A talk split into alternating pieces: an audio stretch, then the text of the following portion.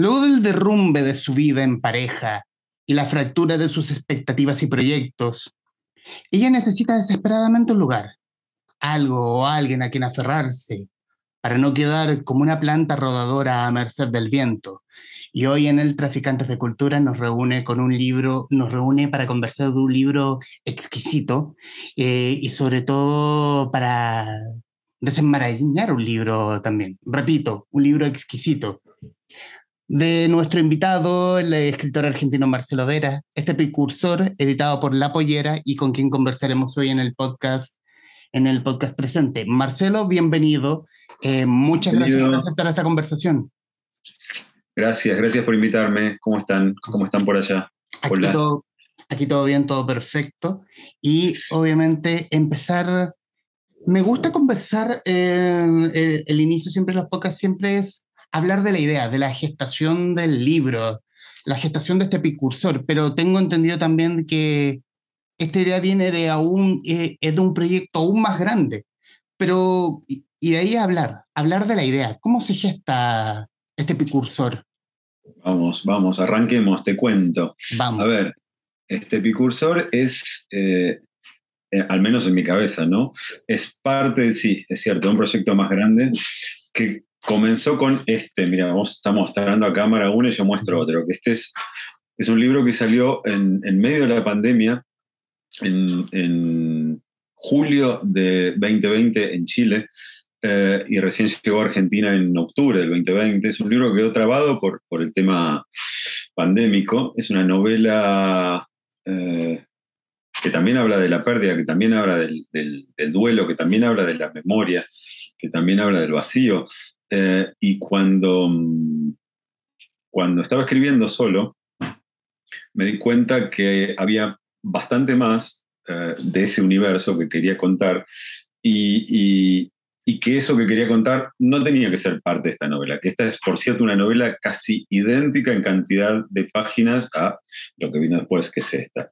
Entonces, eh, me pareció que no tenía sentido, que, que, no era parte de esta novela engordarla, eh, y que sí había una segunda novela que en definitiva tenía que, que funcionar casi como un juego de, no sé si de espejos, pero hay, hay un diálogo permanente.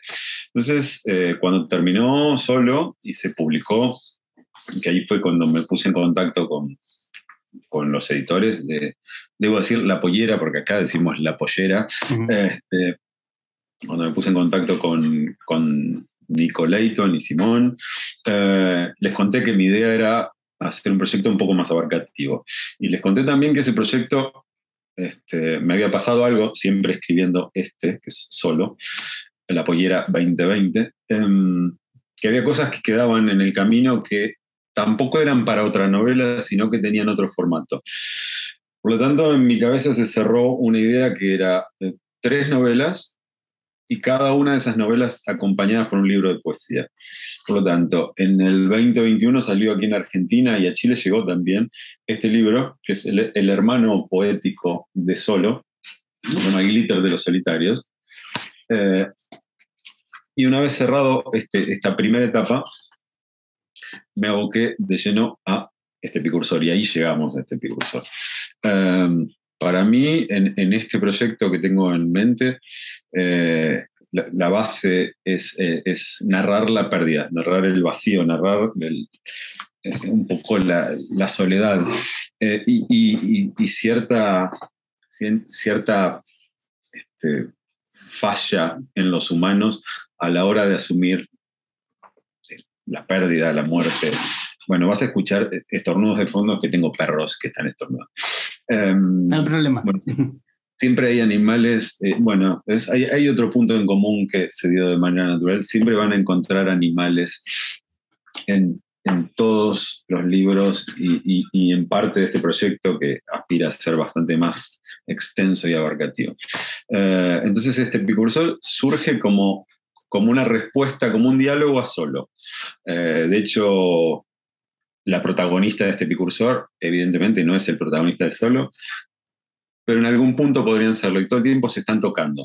Eh, para aquel que se anime a, jugar y a leer los, en, un cierto plazo eh, las dos novelas, bueno, la tercera cuando esté cerrada, que esperamos que sea pronto, y los libros de poesía, ahora está por salir acá en Argentina el segundo libro de poesía, el que será el hermano poético de este Picursón, es siempre el, mismo universo, pero, pero con un pequeño corrimiento, hay como un pequeño ángulo que va corriendo, no es la misma historia, no son los mismos, los mismos personajes, pero hay, hay un movimiento sobre eso. Y, y en este caso, puntual de este Picursón, eh, me fascinaba la idea de,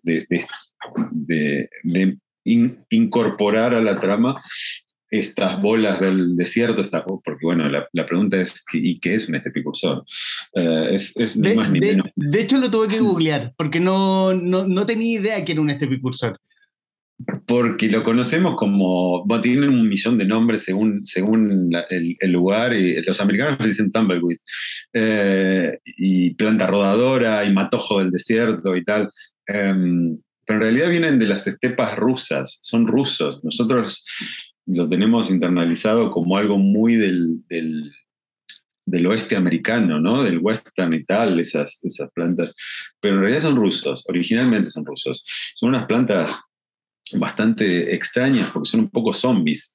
Eh, son unas plantas que tienen una vida eh, este, normal y en un momento dado se resecan eh, y, alguna ráfaga de viento las quiebra de raíz y empiezan a rodar y en esa, en, esa andadura empiezan a arrojar semillas por diferentes lugares y pueden recorrer miles de kilómetros y en, mucha noticia, que de hecho algunas están en, en, la novela, hay muchas noticias de plantas rodadoras eh, que son como violentas, cortando carreteras o, tapando un pueblo y, la gente no puede salir, pero hay, digo, las noticias que están dentro de la novela son noticias reales, aún las que parecen más deformes.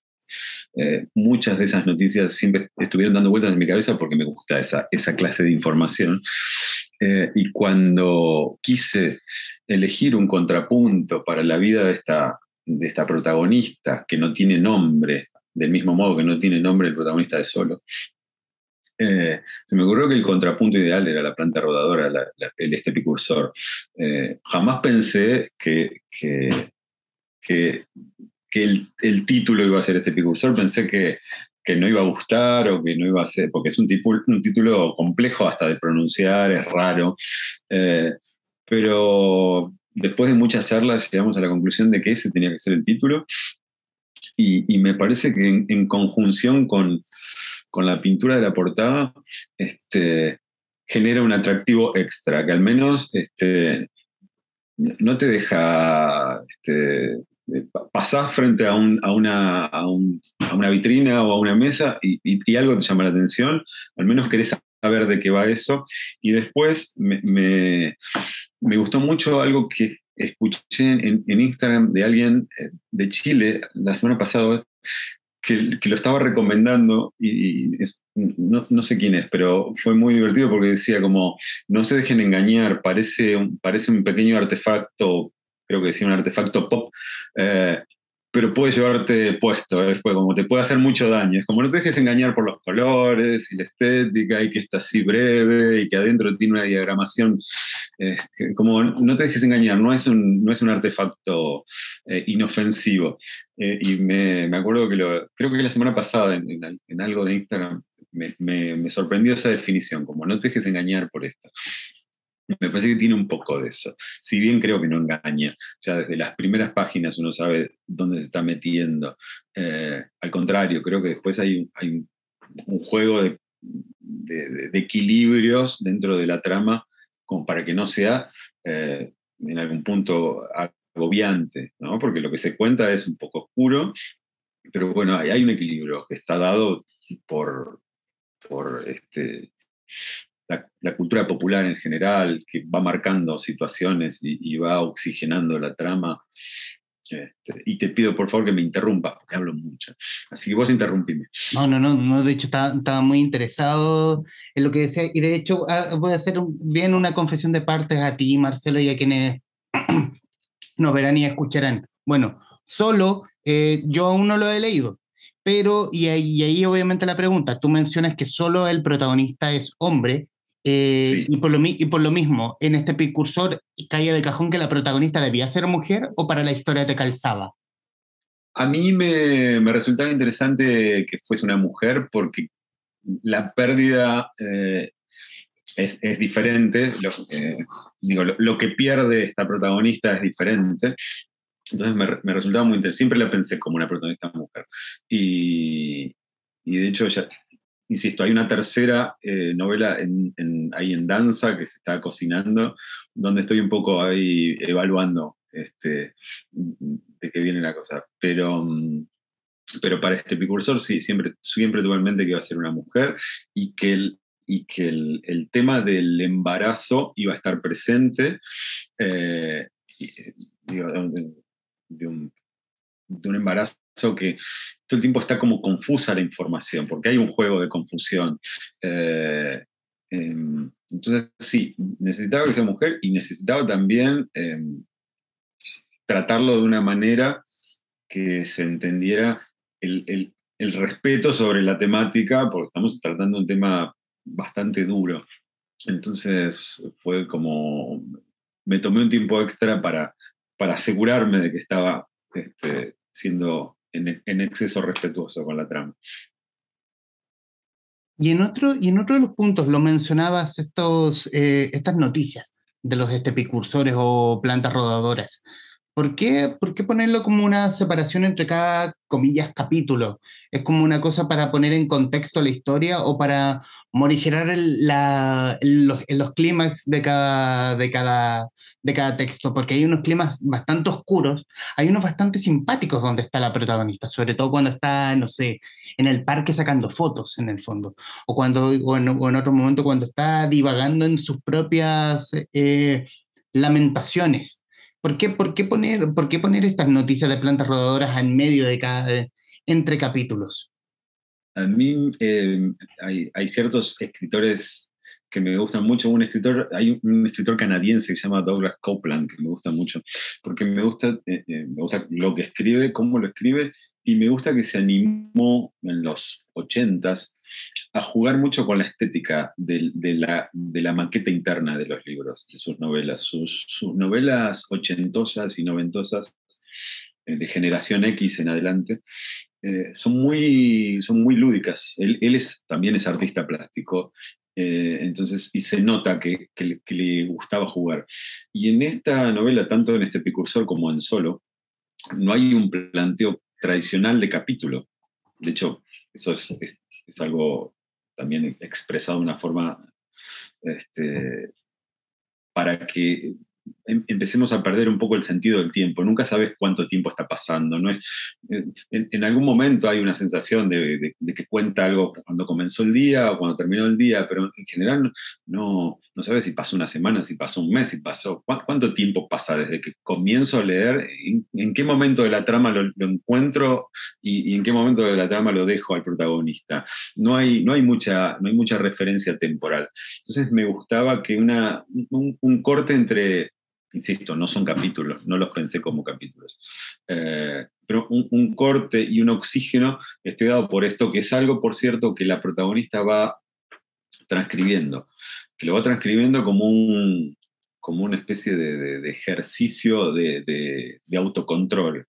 Eh, va, leyendo esas noticias de, diferentes medios eh, y va transcribiendo noticias en su, en su diario de, este Epicursores. Una forma de calmarse, porque está como bastante desbordada cuando, cuando comienza el, el libro. Encontramos una, una protagonista que está eh, sin rumbo, confundida, con un profundo vacío, un profundo malestar. Entonces descubre que eso, que, la, que la, le recuerda a su infancia, este, esa transcripción eh, de noticias de este precursores la acerca un poco a, estos, a estas plantas y, la, y la, tranquiliza.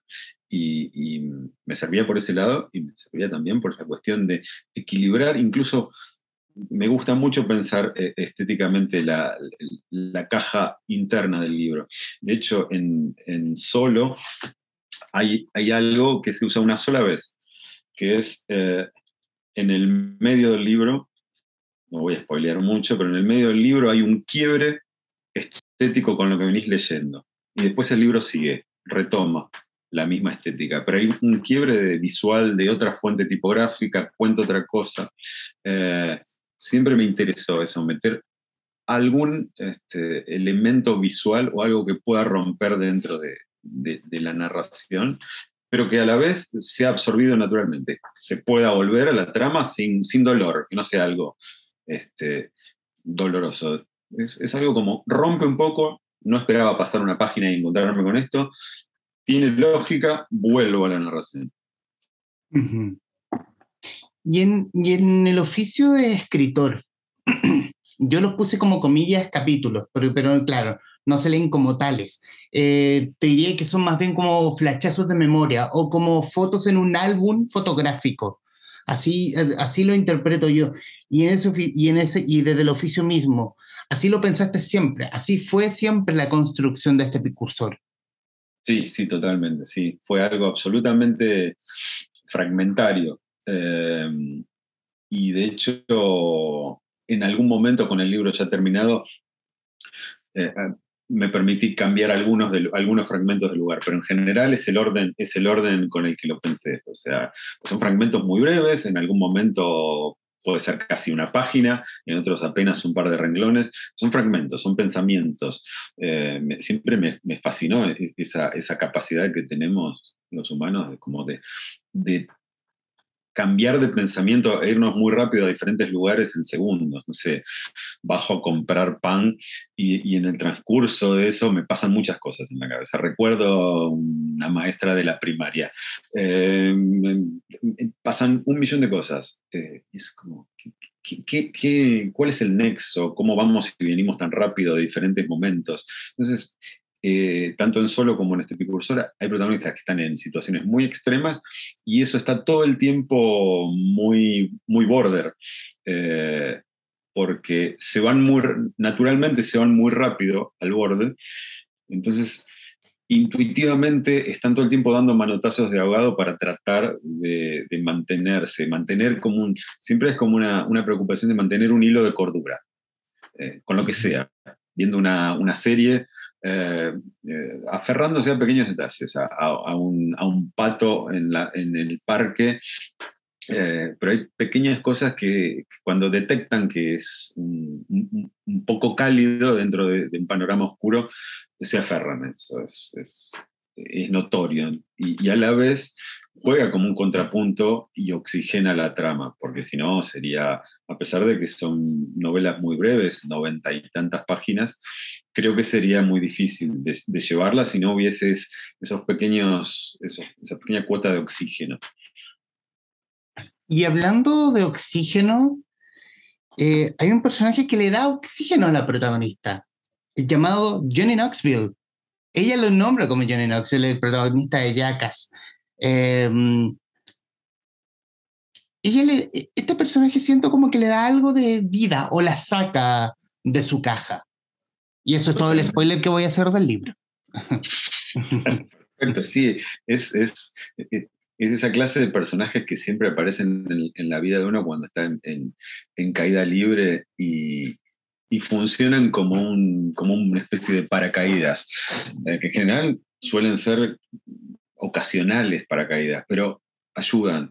Eh, uno lo sabe en general, o uno lo intuye, pero en, esos momentos, insisto, de, previos a la, colisión, este, suelen, suelen ser mágicos, son seres que, aparecen. Knoxville es uno de esos. De hecho, eh, ella casi no sabe el nombre porque lo termina nombrando por su, parecido estético. Eh, ahí hay un tema también en, tanto en solo como en este precursor, que los protagonistas no tienen nombre y, los, personajes que van apareciendo tampoco tienen nombre. En general, eh, el, nombre suele estar relegado a, alguna mascota que aparezca, que sí tiene nombre. Eh, se le da un peso muy importante cuando aparecen animales en la trama.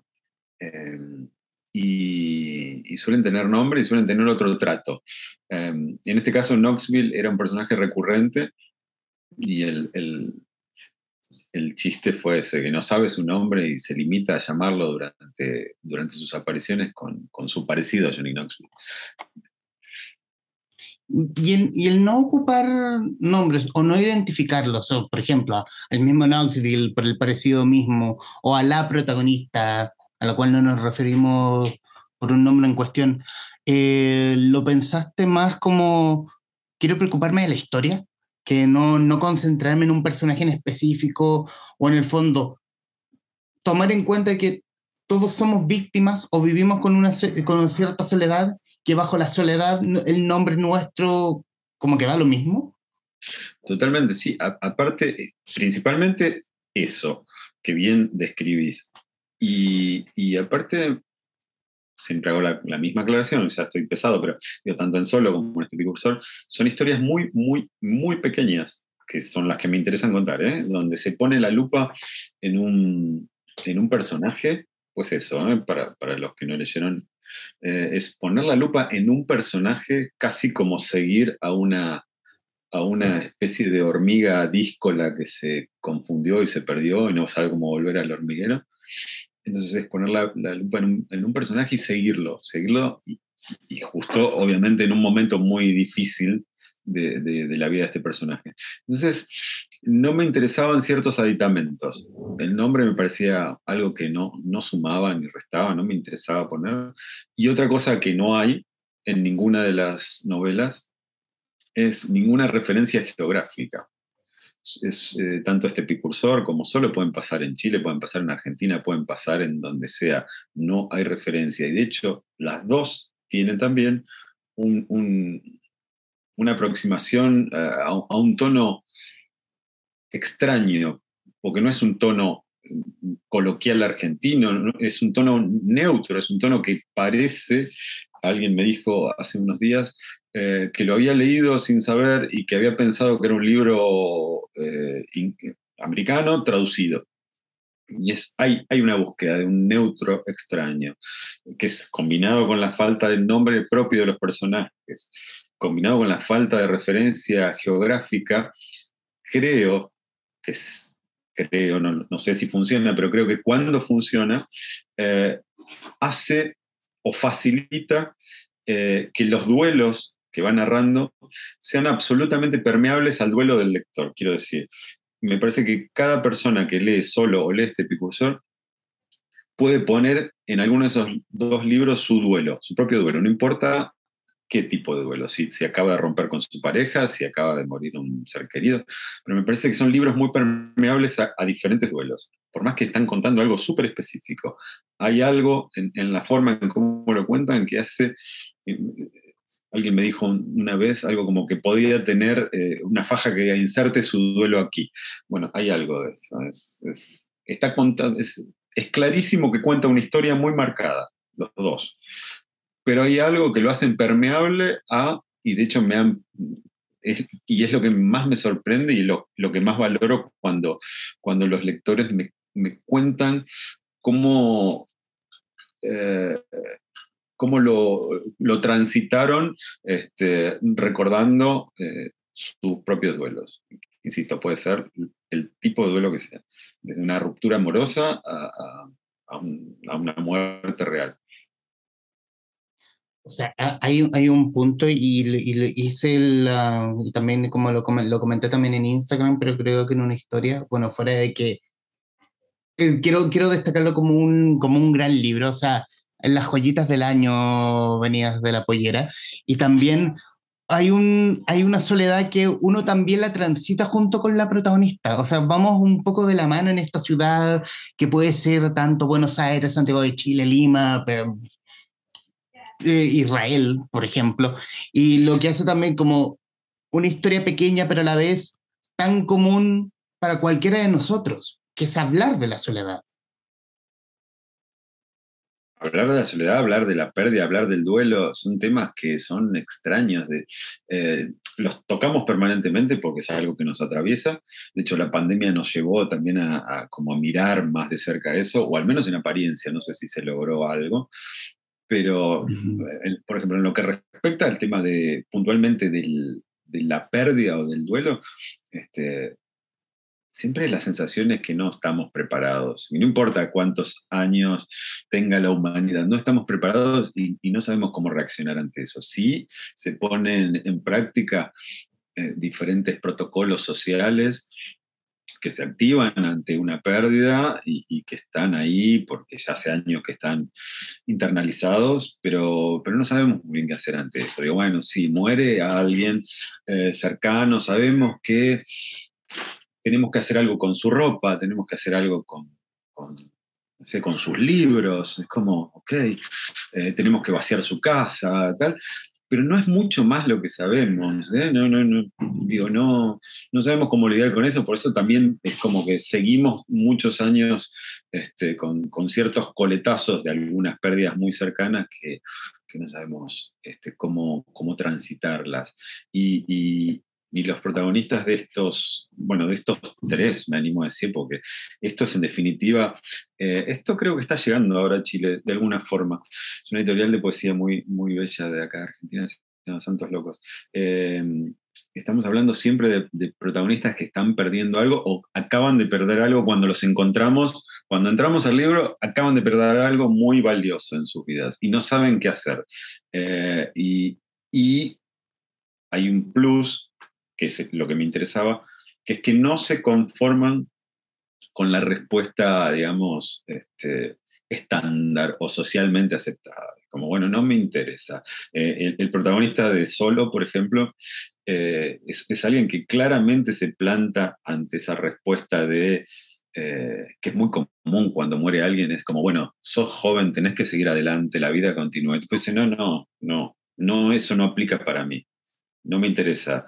Eh, entramos a una novela donde el protagonista en, el primer renglón narra, en el primer renglón, lo, primero que se lee en esta novela es Clara murió. O sea, así entramos a la novela, está clarísimo que... Y el tipo se plantea, a mí no me interesa seguir adelante. Eh, entonces, es un, es un, personaje que desafía una serie de cosas, pero bueno, ¿y dónde queda eso de sos joven, tenés que no, no me interesa. Eh, no sé cómo voy a seguir, no sé cómo va a seguir esto, pero está claro que no me interesa seguir adelante.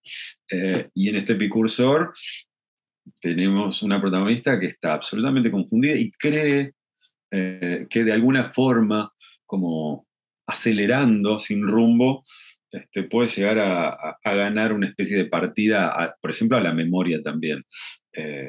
y obviamente que es, es algo que ya entendemos perdido de antemano, pero todo el tiempo está poniendo el ojo en cosas como en apariencia muy banales o muy del momento, porque, bueno, no soportaría, no soportaría recordar algo que le pasó hace muy poco y que, que fue muy doloroso. Entonces es, estar en un, en un, permanente movimiento eh, hacia ninguna parte, ¿no? Y ahí es también donde están las plantas rodadoras y ahí donde entendemos que hay una infancia que, que también fue transitada con, con, unos movimientos extraños y unos padres que marcaron para mal o para bien una serie de cosas.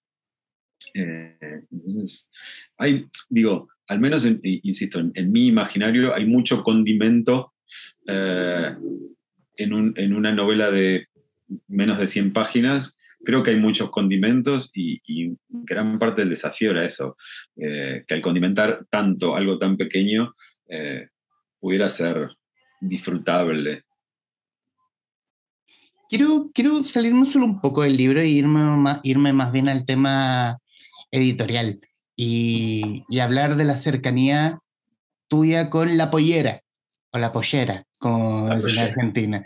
Eh, y, y, rescatar algo que dijiste para provinciaradio.com.ar, comillas. Estoy convencido de que agarré a los editores chilenos en pedo, tarde, y me lo aceptaron. En respecto de este precursor. El título. Claro. ¿Cómo, fue esa cercanía con la pollera? Estaba hablando del título, me preguntaban, eh, me preguntaban cómo había pasado eh, cómo había pasado ese título. Pues es un título que para nosotros tenemos una frase en Argentina que es piantavotos, que es algo que te roba votos cuando te presentas en una elección. Este, bueno, este precursor, me decían, ¿cómo pasó? Entonces mi respuesta fue, yo creo que los agarré muy tarde y estaban completamente borrachos. Este, pero no fue así, de hecho fue un libro muy trabajado, muy trabajado. y, para mí es un gusto trabajar con ellos. Yo no los conocía, yo los conocí cuando me contactaron en el 2020, perdón, en el 2019, eh, por, para empezar a trabajar con Solo. Conocía la editorial, por supuesto, no los conocía a ellos. Eh, y, ahí empezamos. Y, Solo fue una experiencia fantástica, más allá de que salió en, pandemia y que fue un caos y que todo, todo era un caos. Y, y bueno, me animé a contarles que había más historias al respecto. Era obvio que los libros de poesía no iban a salir por la pollera, pero que había más ideas sobre este, sobre este proyecto. El proyecto seguía creciendo en mi cabeza. Entonces, cuando terminé esto, que aparte fue muy gracioso porque jamás les conté que estaba escribiendo. Sea, terminé una novela, no supieron que estaba escribiendo, entonces cada tanto me preguntaban, pero ¿podemos leer algo? No, no, no. ¿Nos podés adelantar algo? No, básicamente no. Y cuando terminé les dije, bueno, ok, la, historia es esta. Eh, obviamente sin títulos, sin nada. la historia es esta. Eh, pueden decirme que es un espanto, pueden decirme que no, y tan amigos como siempre. Eh, y milagrosamente les gustó. Y entonces cuando me dijeron sí, ok, y les gustó, empezamos a trabajarlo un poco porque, porque había un par de ideas a trabajar, pero no mucho, ¿eh? fue como bastante cerrado el tema y, bueno, después fue el desafío de, de ver qué, título, porque la novela estaba terminada y no tenía título. Eh, y, la portada sí me gustaba. Este, y, también cerraron. Eh, pero, por ejemplo, la aparición de los padres de la protagonista es, un, es un logro total de, tanto de Nico como de Simón.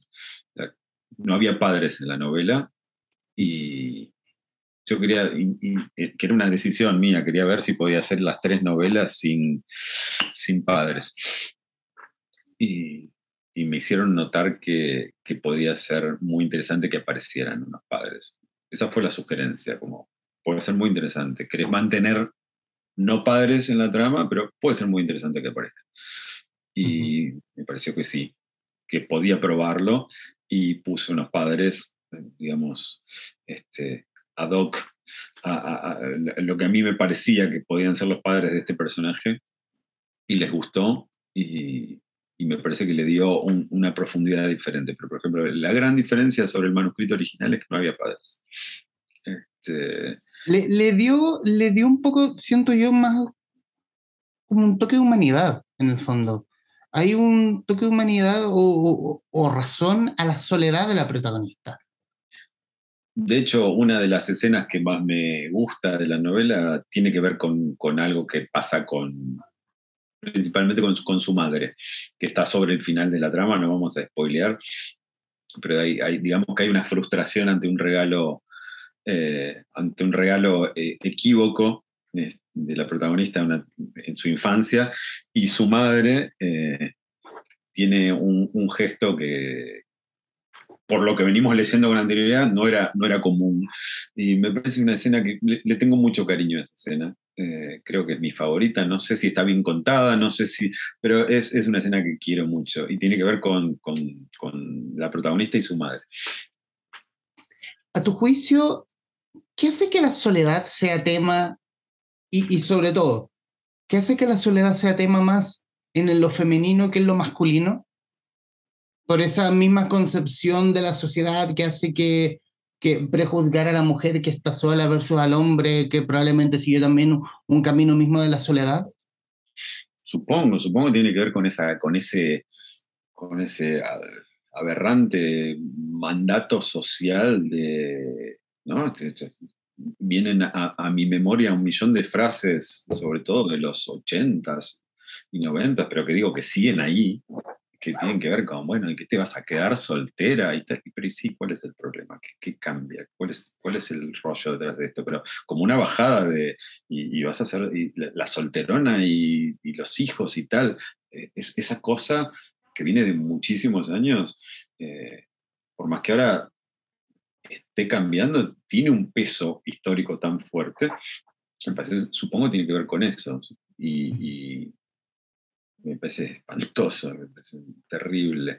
Eh, y, está, buenísimo que, lo mencionaras. Y el otro día una, una, una persona que había leído solo, que me crucé, me hizo notar algo que no lo había pensado, pero es cierto. Me dijo, no hay mucho libro de duelo, o casi no hay libro de duelo, con, con un viudo. Los libros de duelo, en general, no todos, eh, generalmente no son con un viudo, son con una viuda.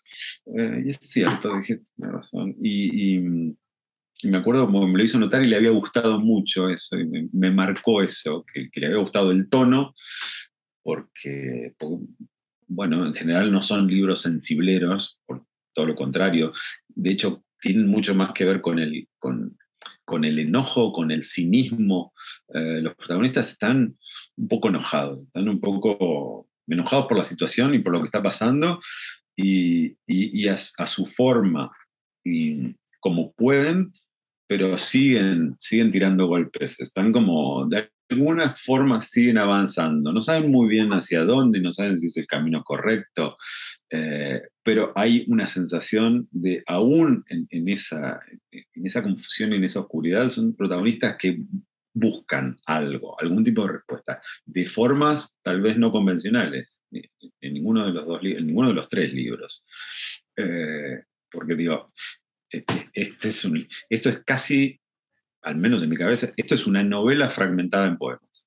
es una novela muy breve, fragmentada en poemas, sobre un protagonista que pierde a su pareja y no puede tolerar vivir el resto de su vida en el mismo plano en el que vivían juntos, por lo tanto construye una casa rudimentaria en un árbol, en el árbol del fondo de su casa, desde donde observa todo el día la casa donde fue feliz con su mujer. Eh, fragmentado en poemas. Y también hay una cuestión este, absolutamente extraña en función de lo que me preguntabas de, de las noticias de este Epicursores, porque está todo el tiempo entre poema y poema, y, entre poema y poema está fragmentado por eh, información absolutamente técnica del comportamiento de los perros en la nieve, eh, detalles absolutamente técnicos de cómo construir una casa en un árbol, que son reales 100%. de muchos investigadores, lo de los perros y, muchos tipos que dan consejos de cómo construir una casa. Entonces, siempre me gustó jugar con, con ciertas cosas y más en tramas tan difíciles me parece que, que si se hace con, bueno, ahí está el, desafío, ¿no? Si se hace con, con cierto criterio, eh, redunda en, un producto aún más sólido.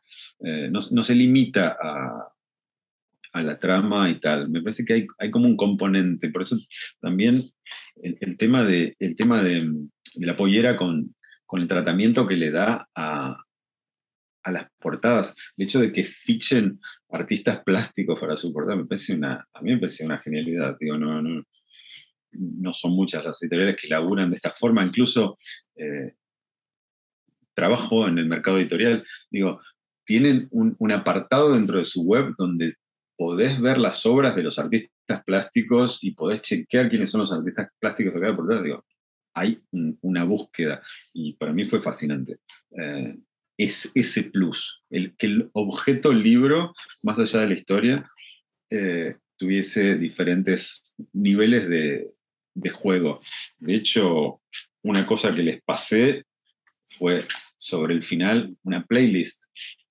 Una playlist que en mi cabeza tiene que ver con, un poco los momentos de la, de la historia. Y también lo, lo aceptaron. Digo, todo, todo hace que no puede estar más feliz con este, con este objetito. Bueno, decir que la, la, pintura de la portada es La oscuridad en los árboles que no se ven de Paz Bardi, eh, que es la portada de este precursor. Eh, respecto de la soledad... ¿Mm? Dim, por favor. No, no, no. Eh, tiene pintura de portada de Paz Bardi, artista plástica argentina, y diseño interior en cada una de las notas de este Epicursores de María Luque. Ah, perfecto. Es, un libro absolutamente chiche, digo, objeto, hermoso. Y, creo, que, creo que en definitiva este, la, trama ya quedó como en, otro, en, otro, en otro lado. No, no, es, es, yo, fui muy feliz cuando, cuando me llegó el ejemplar, eh, que me llegó un ejemplar, yo tuve eh, primero un ejemplar de la edición chilena, porque este es un libro que, con el que la pollera, aparte, hace algo muy, muy interesante, que es su, primer, eh, su primera novela, su primer libro, que publica al mismo tiempo en Chile y en Argentina. Y justo un amigo chileno que vive en Buenos Aires estaba mm, de visita allá y me trajo un ejemplar de la edición chilena. O sea que lo tuve antes de que llegara, unos días antes de que llegara acá. ¿Y cómo, y cómo ha sido, a tu juicio, la, la sensación como eh, el autor de esta historia? Eh, ¿Has tenido como la sensación de tus lectores, tanto en tu cuenta en Instagram como por, otro, por otras voces? Eh, yo creo que el, que el que ya leyó solo. Y el que ya leyó Glitter, que es el, creo un poco el público objetivo, eh, que, va, que va a buscar este precursor sin, sin sorprenderse ante cierta temática, lo recibió muy bien, lo recibió muy bien.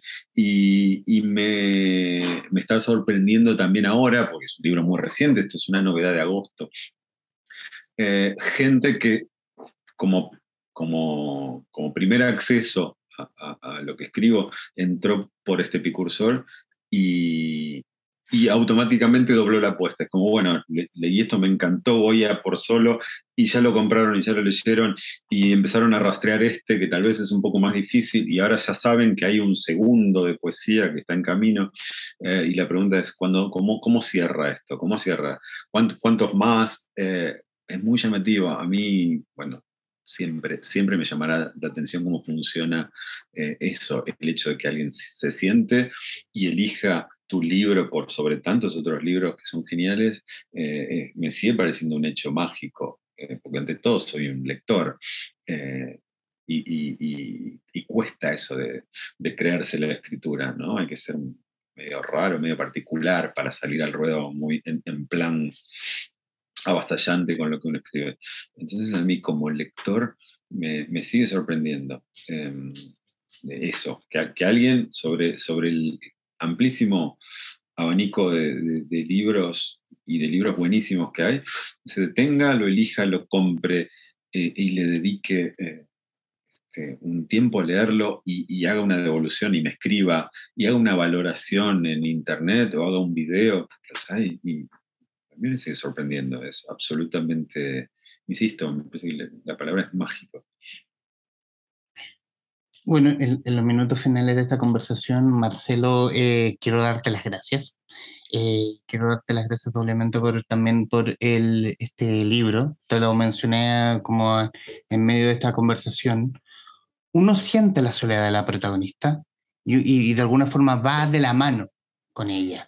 Eh, y también me gusta esa idea, una idea que probablemente me la inventé yo, no sé, a lo mejor otros lectores también tendrán la misma, de que de la idea del ser humano como esa, como la planta rodadora.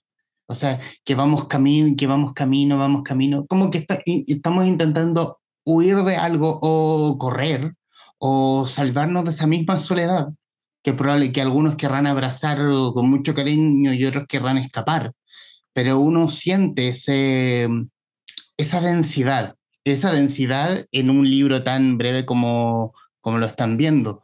Un libro obviamente bien escrito, un libro que no se lee de una sentada, como dice, o rápido, que, que hay que un, libro que hay que digerir. Eh, como cuando te dicen, no, te, te sientas a comer y, y comes lento para poder disfrutar de, disfrutar de este plato. Bueno, el, para el caso de este precursor es lo mismo. Es un libro que hay que disfrutar, que hay que devorar, que hay que analizar y que probablemente sí, y que probablemente vaya a releer. Y yo creo que también, como dice, como lo mencionaste, yo también voy a doblar la apuesta porque, como te dije, solo no lo he leído y me voy a ir directo para Consolo. Y bueno, y estos minutos finales son tuyos, Marcelo, para que diga lo que guste.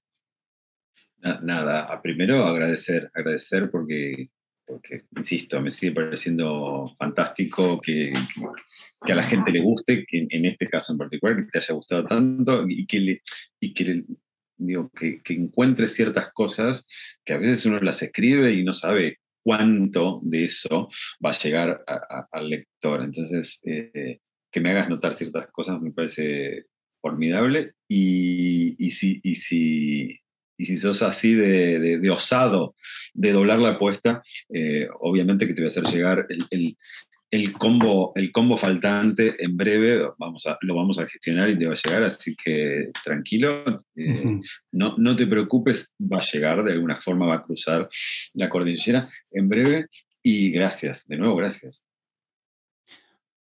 El escritor argentino Marcelo Vera, autor de Este Precursor, editado en Chile por los amigos de la Pollera Ediciones en conversación con la guarida de los traficantes de cultura. Marcelo, muchísimas gracias. A ustedes, muchas gracias. Y a quienes nos están viendo y escuchando, gracias por estar ahí. Adiós.